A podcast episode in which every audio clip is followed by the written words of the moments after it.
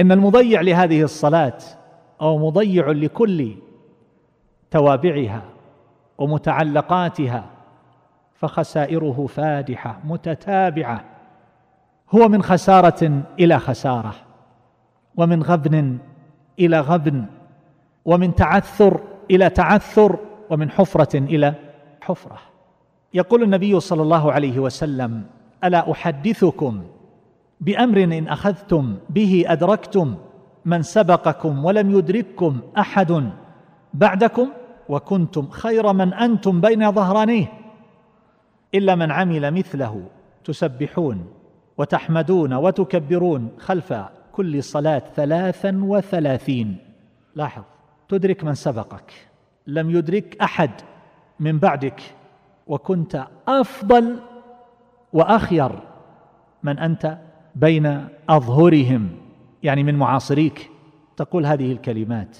الذي لا يصلي هو سيسبح ويحمد الله عز وجل بعد الصلوات؟ أبدا.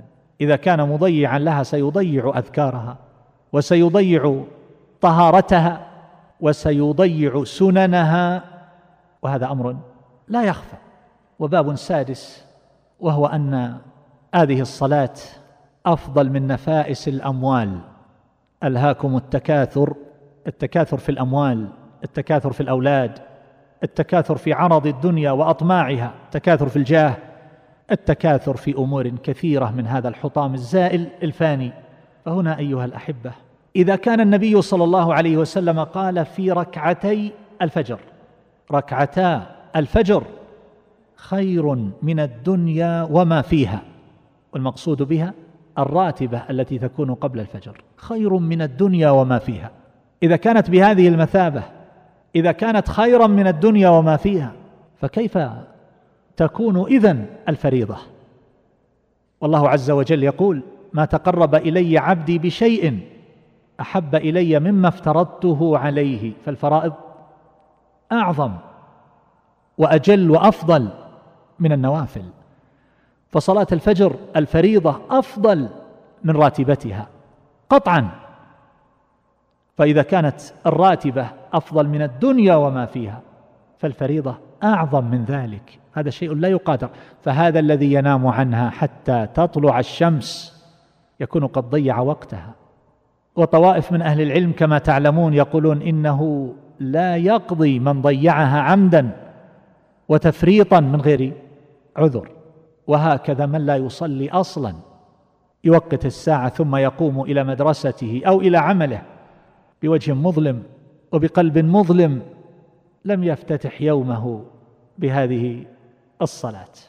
وفي قوله صلى الله عليه وسلم: إن الله زادكم صلاة إلى صلاتكم هي خير لكم من حمر النعم، ألا وهي الركعتان قبل صلاة الفجر، خير لكم من حمر النعم. العرب إنما يذكرون ذلك لبيان قيمة الشيء، لأن أنفس الأموال عند العرب إنما هو الإبل الموصوفة بهذه الصفة، فهي أفضل من ذلك، هذه الراتبة التي تكون قبل الفجر، يعني أفضل مما يتنافس الناس فيه ويتطلعون إليه ويرجونه ويتمنونه من الأموال، من جمع الحطام. ما هي أشرف أموال الناس اليوم؟ لك أن تقول إن هاتين الركعتين قبل الفجر أفضل من ذلك كله، فهذا الذي تفوته كل يوم. كم هي خسائره؟ لو أن أحدا من الناس أيها الأحبة في كل يوم يخسر 1000 ريال كل يوم، لكان ذلك سببا لتتابع الإحباط وتعاقب الحسرات وإعادة الحسابات والنظر في عمله وما يقدم عليه والبحث عن سبل يتلافى فيها هذه الخسائر المتتابعة، فكيف بتضييع هذا كله؟ فخسارته لا تقدر. وهذا هو الباب السابع، فإن النبي صلى الله عليه وسلم يقول: من فاتته صلاة العصر فكأنما وتر أهله وماله، يعني كأنما سلب منه أهله وماله كأنه فقد هؤلاء جميعا، ومن فقد أهله وماله ماذا أبقى؟ هذه صلاة العصر، من فاتته صلاة العصر. وفي لفظ من فاتته صلاة فكأنما وتر أهله وماله. صلاة أي صلاة وليست العصر. ومثل هذا قد لا يقال فيه إن المطلق يحمل على المقيد، فذاك يبين ما للعصر من مكانه، ولا شك أنها أعظم الصلوات، ولكن الحديث الآخر يبين أن ذلك في جميع الصلوات. ثم أيضا من الأبواب التي يضيعها من ضيع الصلاة، وهو الباب الثامن، أنه من خسارته ألا يكون في ذمة الله تبارك وتعالى، فإن النبي صلى الله عليه وسلم يقول: من صلى الصبح كان في جوار الله يومه. في جوار الله، لو قال لك عظيم من أهل الأرض أنت في جواري، فإن الإنسان يشعر بالأمان والطمأنينة، وتتلاشى عنه المخاوف، ويطأ على الأرض بكل ثقة، ويخالط الناس، ويغشى جموعهم، ولا يبالي، لأنه في جوار فلان. الله تبارك وتعالى يجعل هذا في جواره، هذا الذي صلى الصبح.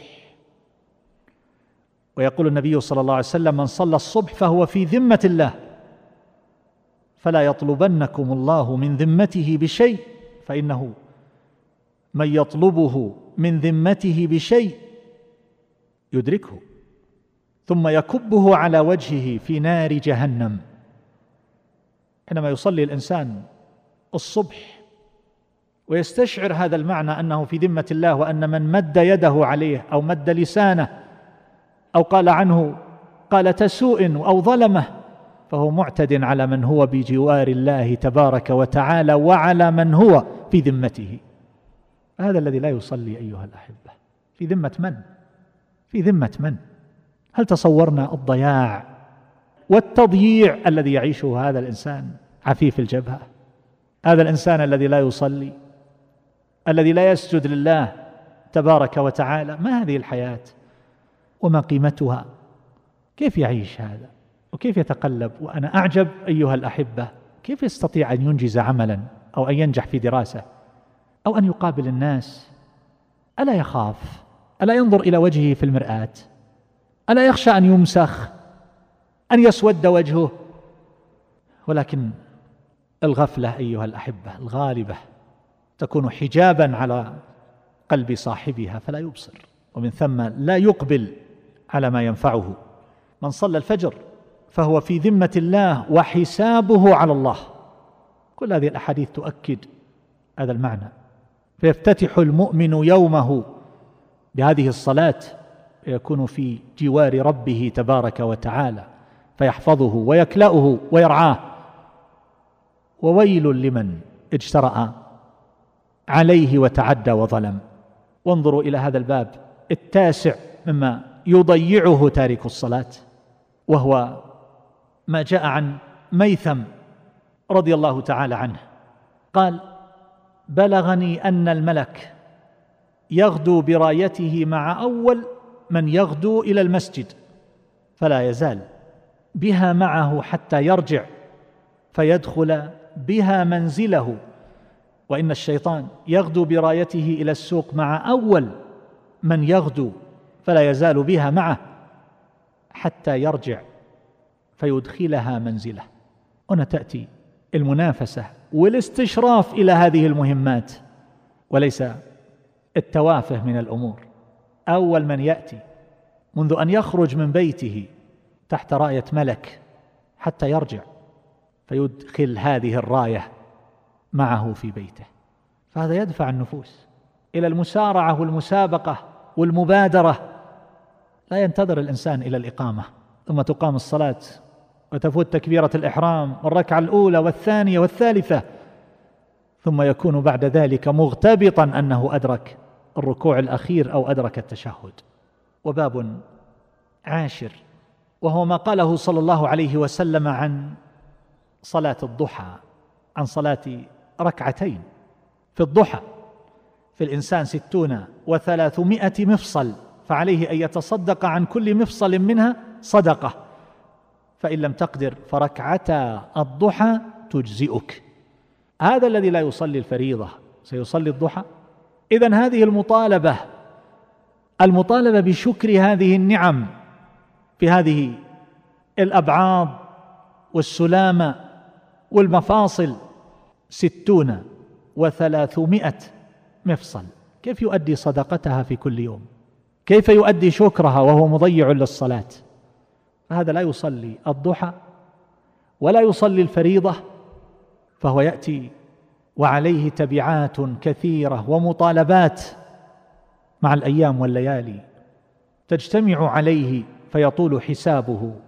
وباب آخر وهو ال11 وهو ما يفقده من صلاة الله تبارك وتعالى وملائكته، فإن النبي صلى الله عليه وسلم قال: إذا صلى أحدكم ثم جلس في مصلاه لم تزل الملائكة تصلي عليه اللهم اغفر له اللهم ارحمه، فإن قام من مصلاه فجلس في المسجد ينتظر الصلاة لم يزل في صلاة حتى يصلي.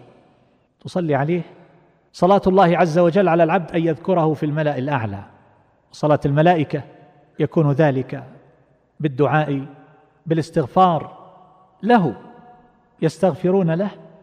لو قيل لأحد من الناس بأن العظيم الفلاني من أهل الأرض ذكرك في مجلسه وأثنى عليك وأطراك، ما شعوره؟ وكيف يكون نظره؟ وكيف يكون فكره؟